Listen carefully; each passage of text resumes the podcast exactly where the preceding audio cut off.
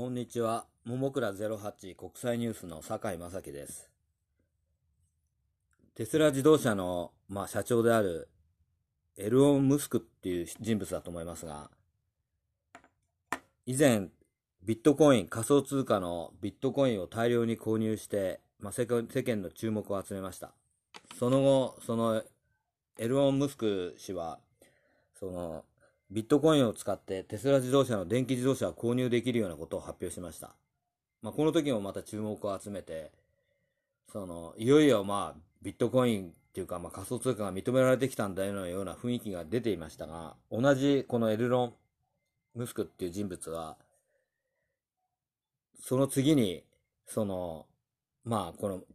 マイニングっていうんですが、その仮想通貨の計算に使われる、まあ、電力を補充するために石炭、石炭がかなり使われてるってことで、まあそれは地球環境に良くないってことで、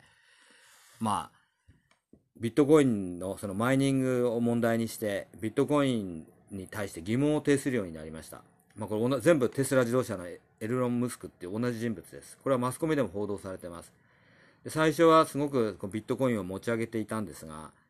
その最近になってその、まあ、環境問題などもあり、どうもこのビットコインっていうのは良くないんじゃないかみたいなことを言い出したわけです。そしたらこのビットコインっていうのは価格が急落したってことです。とまあ、これもまあ一部のマスコミでは出てるんですが、どうもこの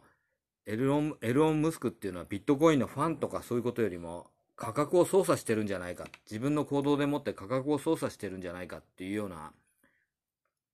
見方をする人もいます。まあしかし、その、プロの機関投資家が、その、テスラ自動車の社長の人、何ね、一言一句をこう見は、見ていて、その人を神様のように崇めて、その人の発言でもって、そのビットコインを購入したり売ったりするってことはないと思います。素人ではないので。だから、まあ、影響はあっても、操作してるっていうとこまで言うのは言い過ぎだと思います。で、この同じ、このエルロン・ムスクっていう人は、最近はなんかまあ浮気癖なのか、確かドッジコインとかいう別の仮想通貨をすごく称賛して、それの価格がまた冒頭、あの、なんていうか、ものすごく上がっています。で、まあ、これは私の考えで当たってるかどうかはわかりません。その経済の専門家、あるいは仮想通貨の専門家が聞いたら全然見当違いのことだって言うかもしれませんが、まあ、これは私の考えなんですが、その仮想通貨、ビットコイン、まあ、ドッジコイン、まあ、いろんなものがありますが、現在は、その、なんていうか、社会に認められる初期の過程を経ているんだと思います。だからいろんな動きをして、その、まあ、今後どのような形に、その仮想通貨っていうか、まあ、暗号資産というかが、その金融資産として定着していくか、まだはっきり見えないところがあります。だからいろんな、その持ち上げたり、けなしたりというようなことを繰り返しながら、世間の注目を集めるということが、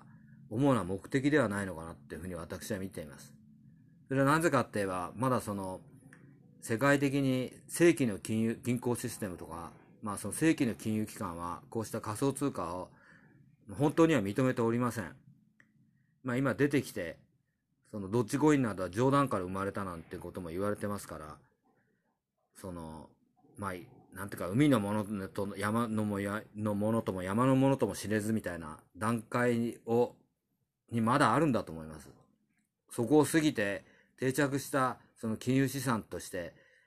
存在してるかっていうと、まだそうではないんではないかなというふうに見ています。これは私の意見ですが。だからまあいろんな今言いましたように、テスラ自動車の社長が、まあ持ち上げたりけなしたりというようなことを繰り返して、その影響を受けたのか受けないのか、あるいはその中国当局がビットコインのその銀行による取り扱いを禁止したというような報道も流れましたから、それを受けて暴落したのか、まあはっきりしたことはちょっとまだわからないんですが、まだ仮想通貨自体が、その、まあ、生まれて誕生して、世間の注目を今集めて、まあ、どのような形になっていくのかっていう、その道を探っている段階ではないかと思います。まあ、今後もいろんな仮想通貨が出てきて、その、世界のその、将来の金融市場っていうのがどのように変化していくのか、まあ、興味の尽きないところであります。今後とも注目していきたいと思います。ももくら08国際ニュースの酒井正樹でした。